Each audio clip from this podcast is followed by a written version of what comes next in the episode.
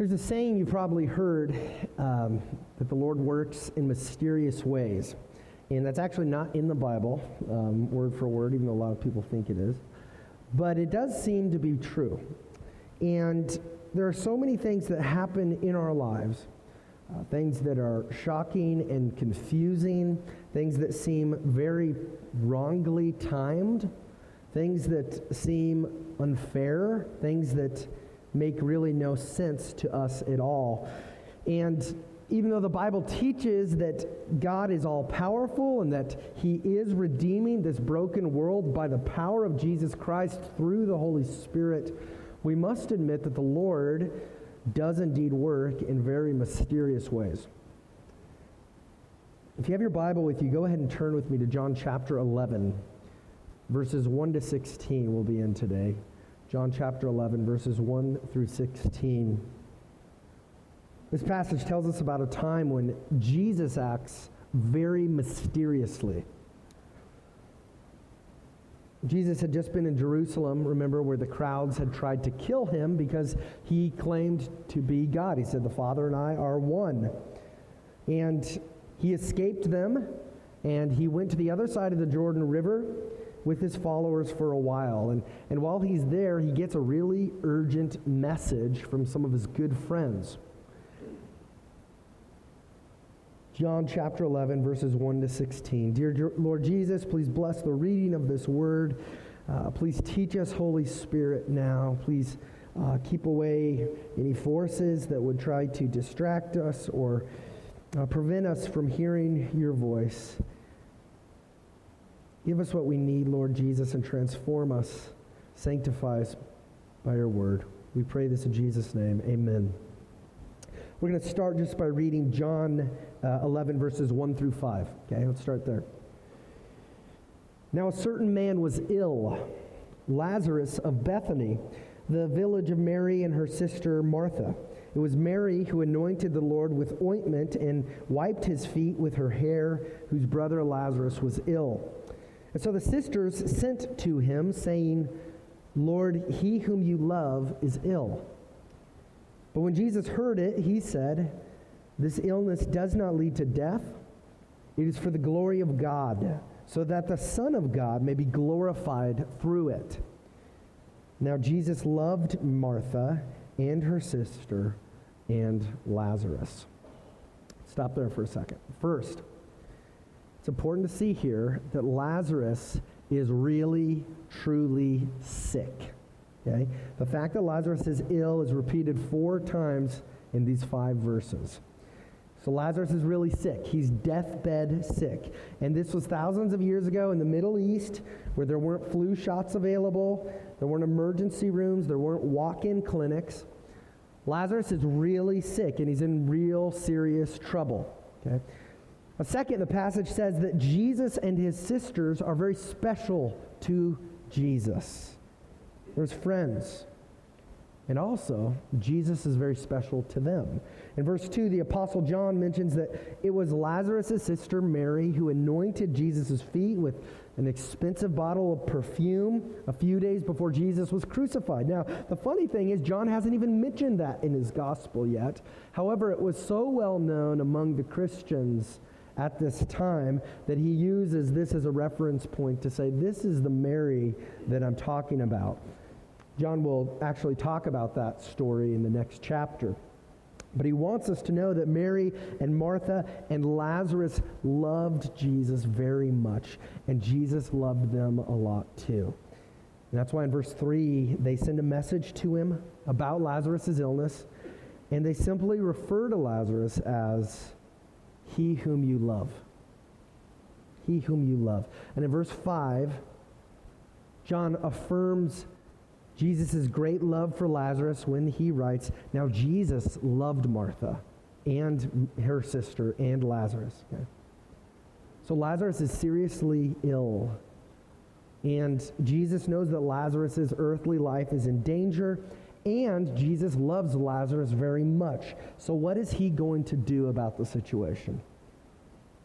Well, before we move on, uh, it's interesting to look back in the Gospel of John to see all the different ways that Jesus has healed sick people so far. Remember, just in John 9, Jesus heals the man born blind.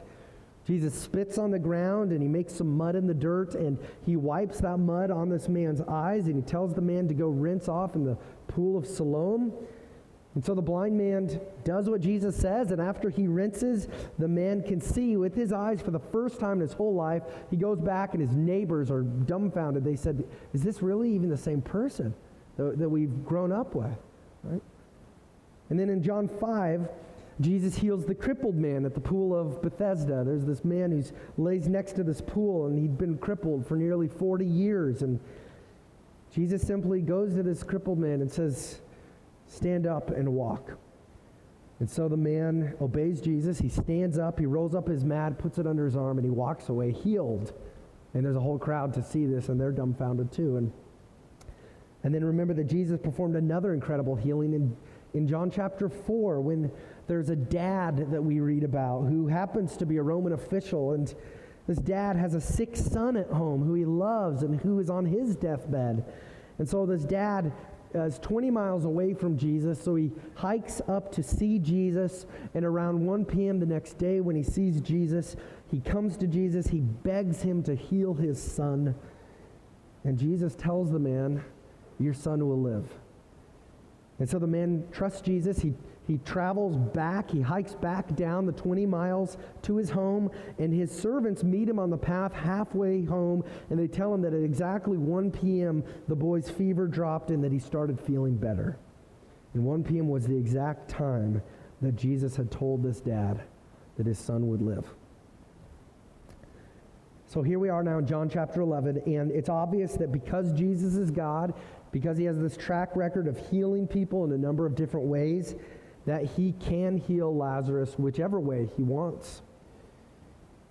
So let's read verses 5 to 6. Now, Jesus loved Martha and her sister and Lazarus.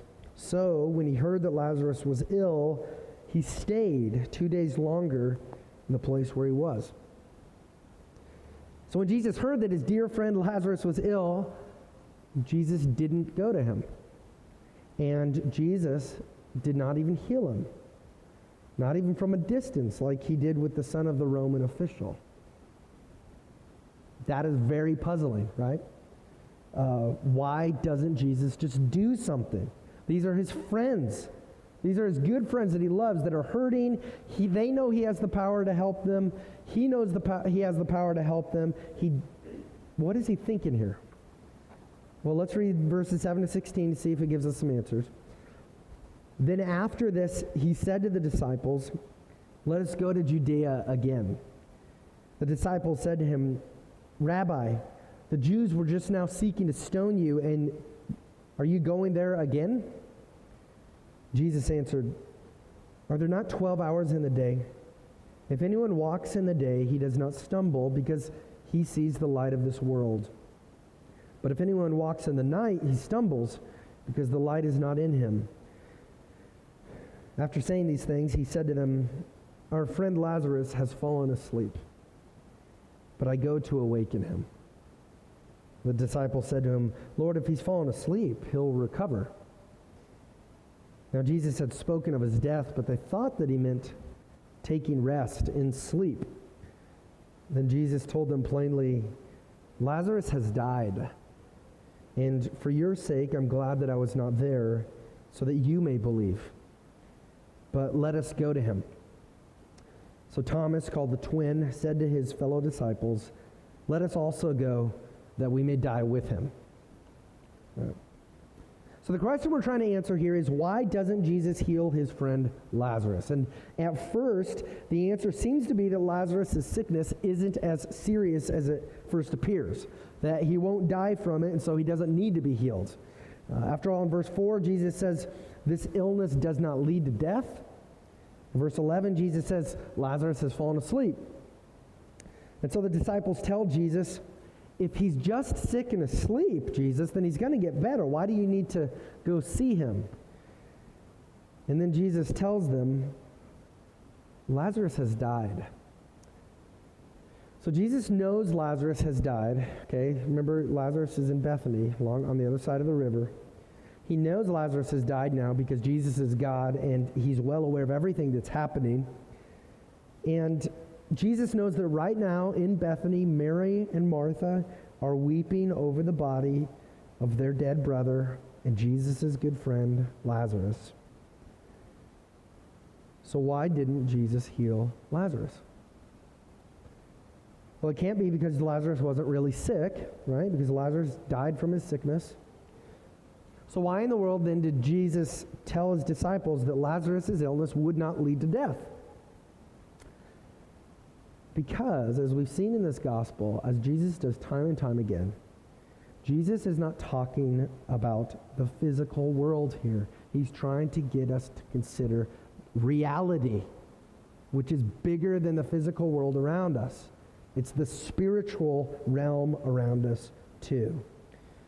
And physical illness that results in physical death does not necessarily result in spiritual death. Okay? That's what he wants us to know.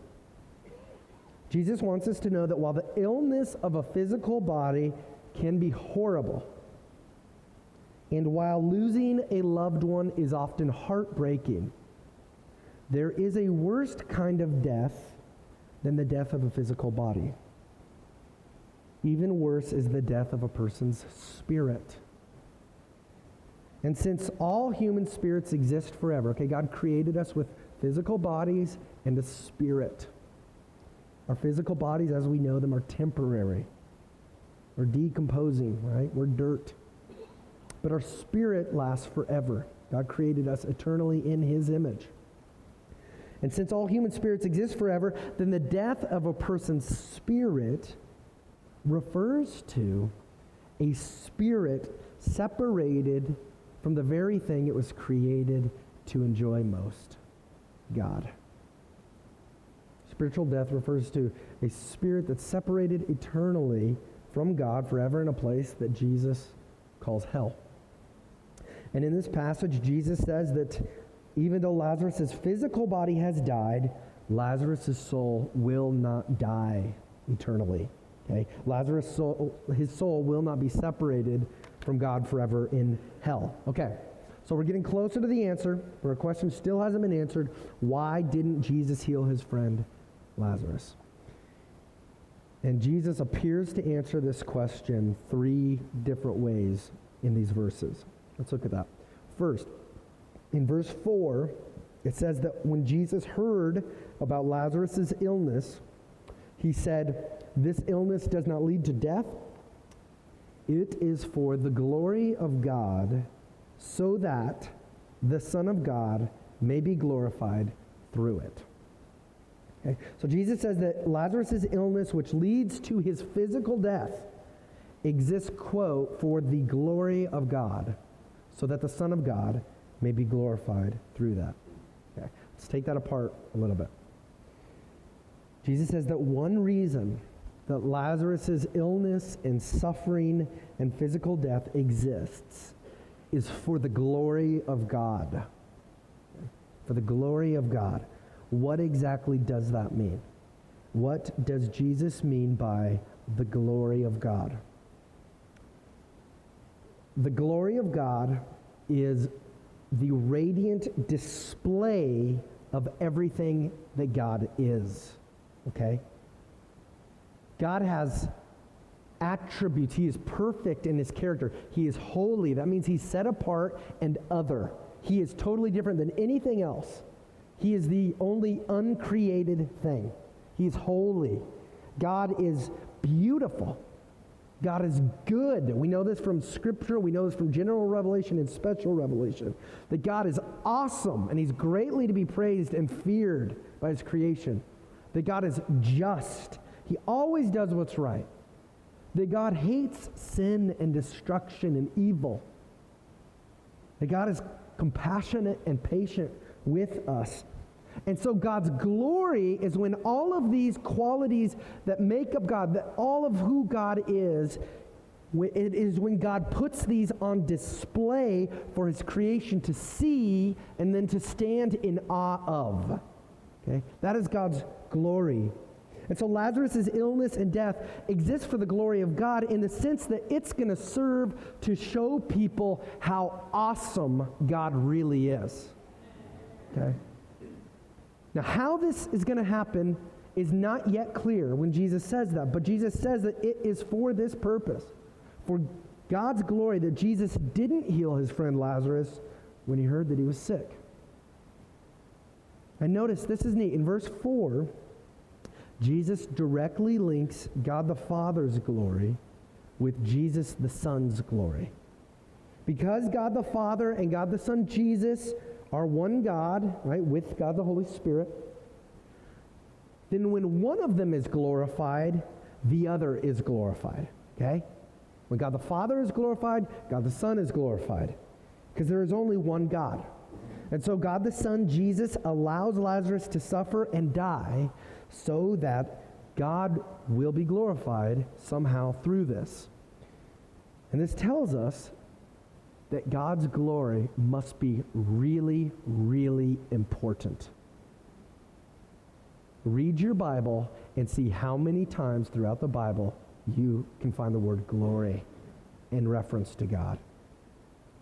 God's glory is important to him, it's important to us. And we could see that it must be really important to Jesus if he is willing to let something terrible happen to a dear friend of his so that God is glorified. Now, verses 14 to 15, Jesus tells us another reason why he allowed Lazarus to die. Verses 14 to 15 say, Then Jesus told the disciples plainly, Lazarus has died.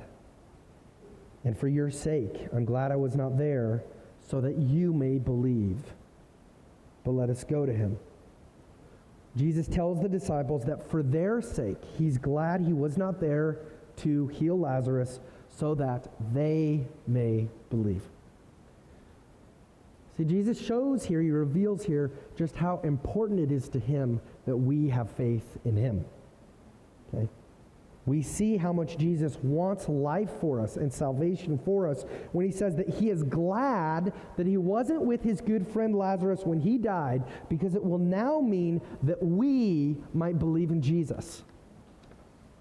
Jesus came to earth to live for us, to die for our sins, and to rise again so that we might trust in him for salvation and receive eternal life and friendship with God forever as we were created to. Jesus lets his friend Lazarus die so that you and I might trust in Jesus and receive eternal life. And the third place in this passage where we see why Jesus did not heal Lazarus is in verses 5 to 6, which say, Now Jesus loved Martha and her sister and Lazarus, so when he heard that Lazarus was ill, he stayed two days longer in the place where he was. So you see that word so at the beginning of verse 6.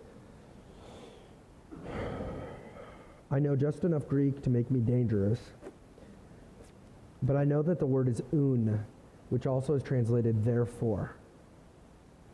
It connects verses 5 and 6. It says that Jesus loved Martha and Mary and Lazarus. Therefore, Jesus didn't come to them when he heard that Lazarus was sick. So Jesus did not come to Lazarus when he was sick because he loved Lazarus. That's mind blowing, right? Think about that. Okay, let's try to bring these three reasons together why Jesus didn't heal Lazarus, okay? First, Jesus allowed Lazarus to die so that God will be glorified in this some way that Jesus knows but isn't clear to us yet. Second, Jesus allowed Lazarus to die so that Jesus' disciples and you and I might trust in Jesus and receive eternal life with God. And third, Jesus allowed Lazarus to die because he loved Lazarus and Mary and Martha. So if you put these three reasons together, here's what you get. Jesus is going to take Lazarus' tragic situation and he's going to do something through it that reveals God's awesome glory in such an amazing way that it will produce faith in those who see it, and it will also display the depth of Jesus' love for Lazarus and Mary and Martha. Let's hear that one more time. Jesus is going to take Lazarus' illness and death, and he's going to do something through this that reveals God's glory in such a way that it reveals to those, uh, that, that it produces faith in those who witness it, and at the same time, it reveals the depth of his love for Mary and Martha and Lazarus. So Jesus promises to do something huge here for God's glory and for the joy of friends and strangers. And that means that Jesus cares deeply about you and me. You can read this passage, and I often have, and it, you can read this passage in a way that Jesus appears indifferent and cold. It looks like he's just turning his back on his friends. But when Jesus helps us to look beyond the physical world to see the reality of this real spiritual lo- uh, world that we are part of, then we can begin to see God's care in the midst of a very hard situation. And that Jesus wants us to see his glory in this tragedy is not because Jesus is an insecure egomaniac that's not, God doesn't need, I don't, I don't, he doesn't need people to worship him day and night because he needs that, right? On the contrary, the glory of God, the glory of Jesus that he reveals to us is the radiant display of God, okay, who is the most breathtaking and beautiful being in existence. And this God, Jesus, is the creator of our lives. And the more that we experience this Jesus in his glory, the more deeply satisfied we are, and the more joyful we become, and the more freedom we experience in our lives and in eternity. Okay? So Jesus' glory revealed to us is for our blessing and for God's due worship. And Jesus will work through Lazarus' sickness and death so that God is going to be glorified and so that we can be eternally satisfied in God alone and say, God is what I need, and God, God is all I need and all I want. Now, another way that Jesus shows his care for people in this passage, care for you and me, is in his unusual and perfect timing. His unusual timing and his perfect timing. Verse 6 says So when he heard that Lazarus was ill, he stayed two days longer in the place where he was. So at first, it appears that Jesus feels no sense of urgency. He feels no sense of urgency to help Lazarus. It doesn't seem to matter if he goes to Lazarus in two days or two weeks. But then, only a few verses later, Jesus tells the disciples that he does feel a sense of urgency with this time and that there's no time to waste. So the disciples asked Jesus, Do you really want to go to Lazarus' town of Bethany? Because Bethany's right by Jerusalem, where the crowds were just trying to kill him. In verses 9 to 10, Jesus answered, Are there not 12 hours in the day? If anyone walks in the day, he does not stumble because he sees the light of this world. But if anyone walks in the night, he stumbles because the light is not in him. And this is somewhat similar to what Jesus said in John 9, verses 4 to 5. He said, We must work the works of him who sent me while it is day. Night is coming when no one can work. As long as I am in the world, I am the light of the world.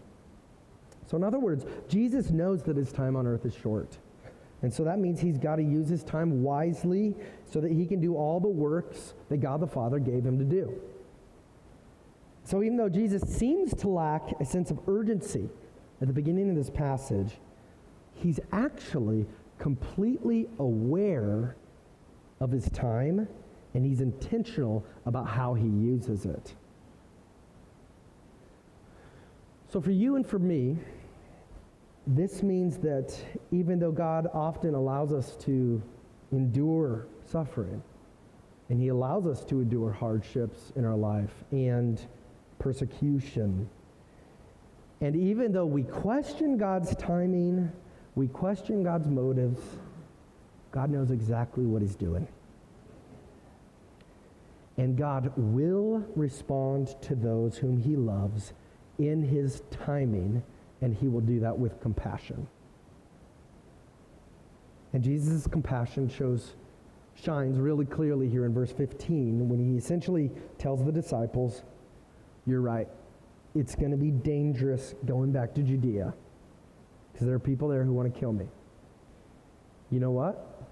We're going to go anyway because our friend is Lazarus. Our friend Lazarus is dead, and I've got a job to do. Are you guys coming? Jesus knows he's, he's going to be arrested soon. He knows he's going to be condemned to death and beaten and hung on a cross. And he knows that the closer he travels to Jerusalem, the closer he'll be to his death. But Jesus is resolute now to go to Mary and Martha in Bethany because it's in his perfect timing. And for the sake of Mary and Martha, and for the sake of Lazarus, and for the sake of the disciples, and for your sake and for my sake, Jesus walks straight into the danger zone. Entering the danger zone for the good of others is what Jesus does time and time again. And it is what he does ultimately when he goes to the cross. He lays down his life to rescue ours. He becomes filthy with our sin in order to make us clean. He suffers the punishment for our sins so that we will no longer be condemned.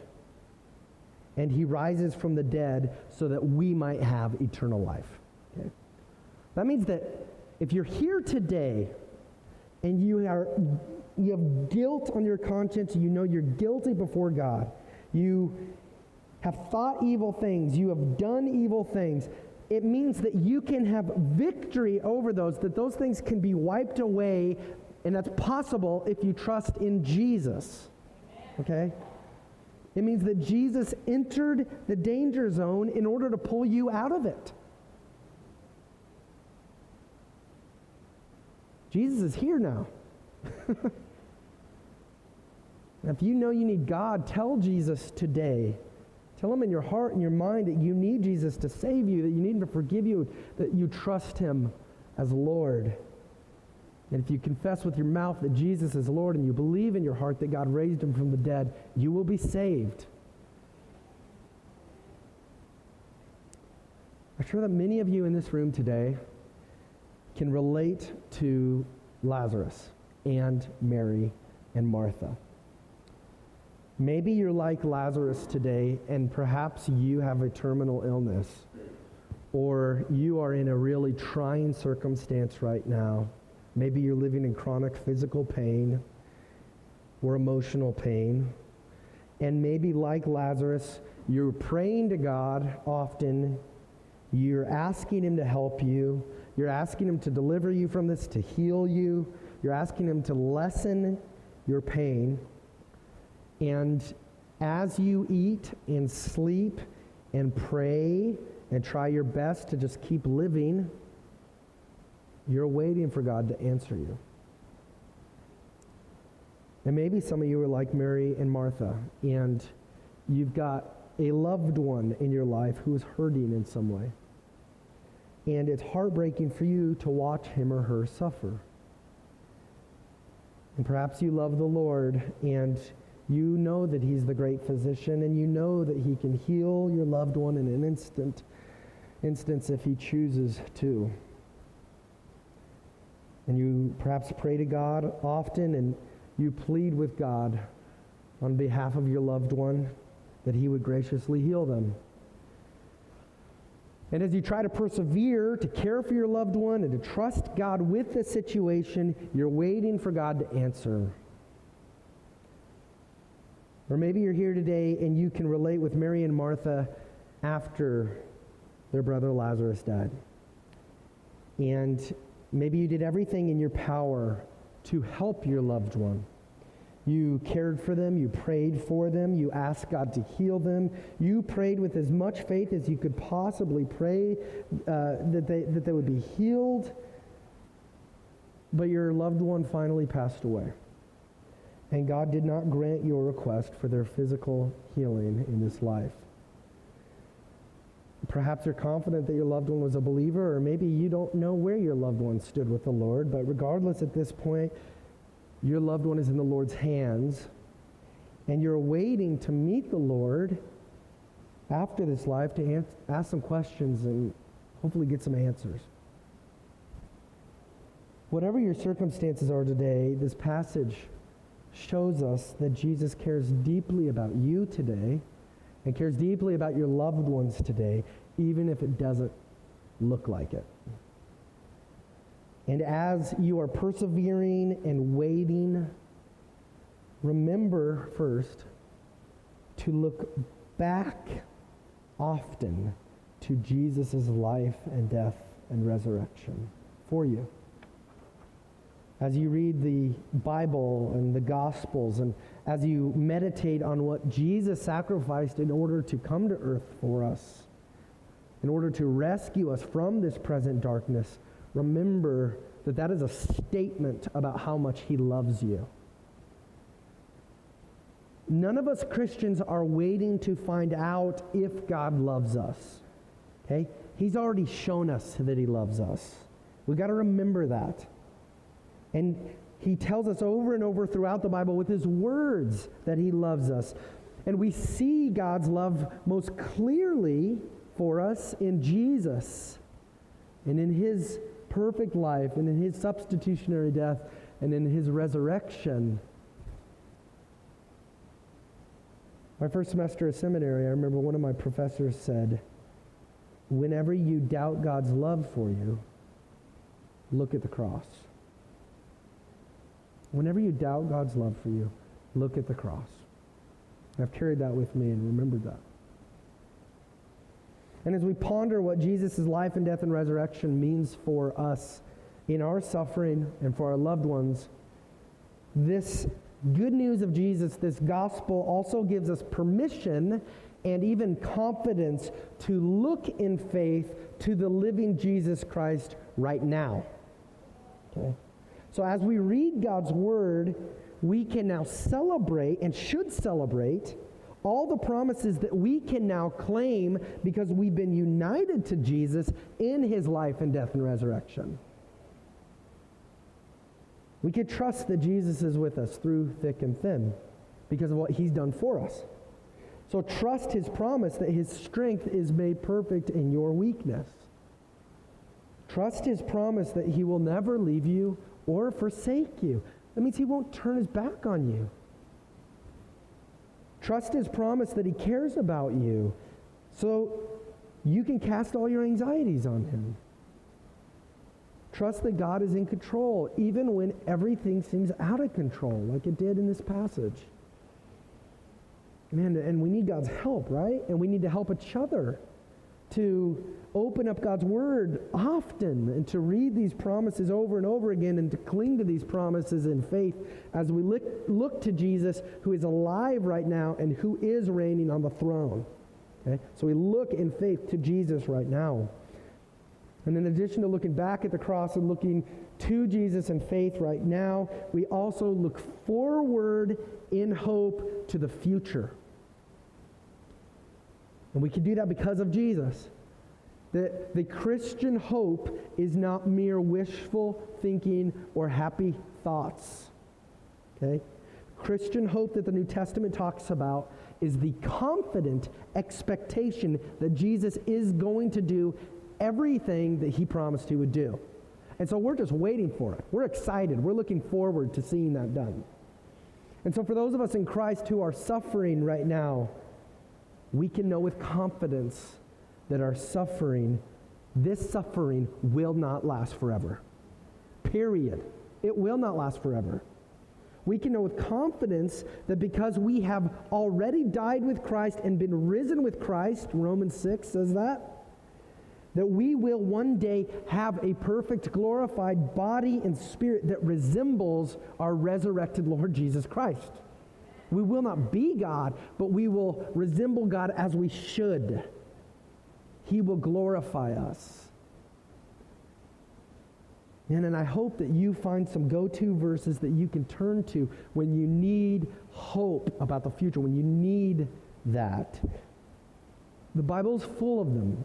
In Romans 8 is a great place to start. I mean, I started looking, I was like, man, I'll just camp out on Romans 8 as an example here. Romans 8 18, this, these are promises of our hope in Christ. It says, For I consider that the sufferings of this present time are not worth comparing with the glory that is to be revealed to us. In Romans 8 22 to 25, for we know that the whole creation has been groaning together in the pains of childbirth until now. And not only the creation, but we ourselves who have the first fruits of the Spirit groan inwardly as we wait eagerly for adoption as sons, the redemption of our bodies. For in this hope we were saved. Now, hope that is seen is not hope. For who hopes for what he sees? But if we hope for what we do not see, we wait for it with patience. Romans 8:28 says, "And we know that for those who love God, all things work together for good, for those who are called according to his purpose." Romans 8:31 to 32, "What then shall we say to these things? If God is for us, who could be against us?" He who did not spare his own son, but gave him up for us all, how will he not also with him graciously give us all things? In Romans 8, 38 to 39, for I'm sure that neither death nor life, nor angels, nor rulers, nor things present, nor things to come, nor powers, nor height, nor depth, nor anything else in all creation will be able to separate us from the love of God in Christ Jesus our Lord. Amen. God's word is full of so many of these promises about our future with Him. And these verses fuel our hope for the future as we read them and celebrate them together. Whatever you're going through today, see in this passage that we should look to Christ. And may God grant that you see and that I see his glory, and that we find him to be everything that we want and need and more. Let me pray for us. Dear Lord Jesus, thank you for giving us this passage, this word today, God. We need you. We thank you, God, that you are personal that you are the God man, Jesus, who took on human flesh, that you can relate perfectly with us and what we're going through, that you are our creator, that you know our hearts and our minds. You know us better than we know ourselves. So,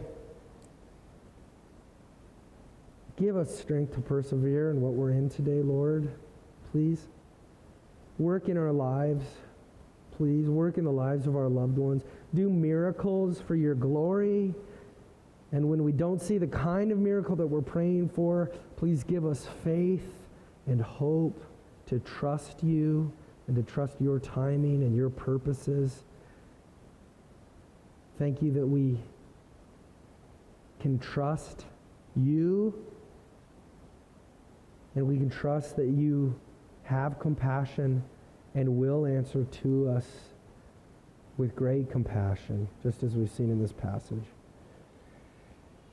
We love you. and We pray this in your name. Amen.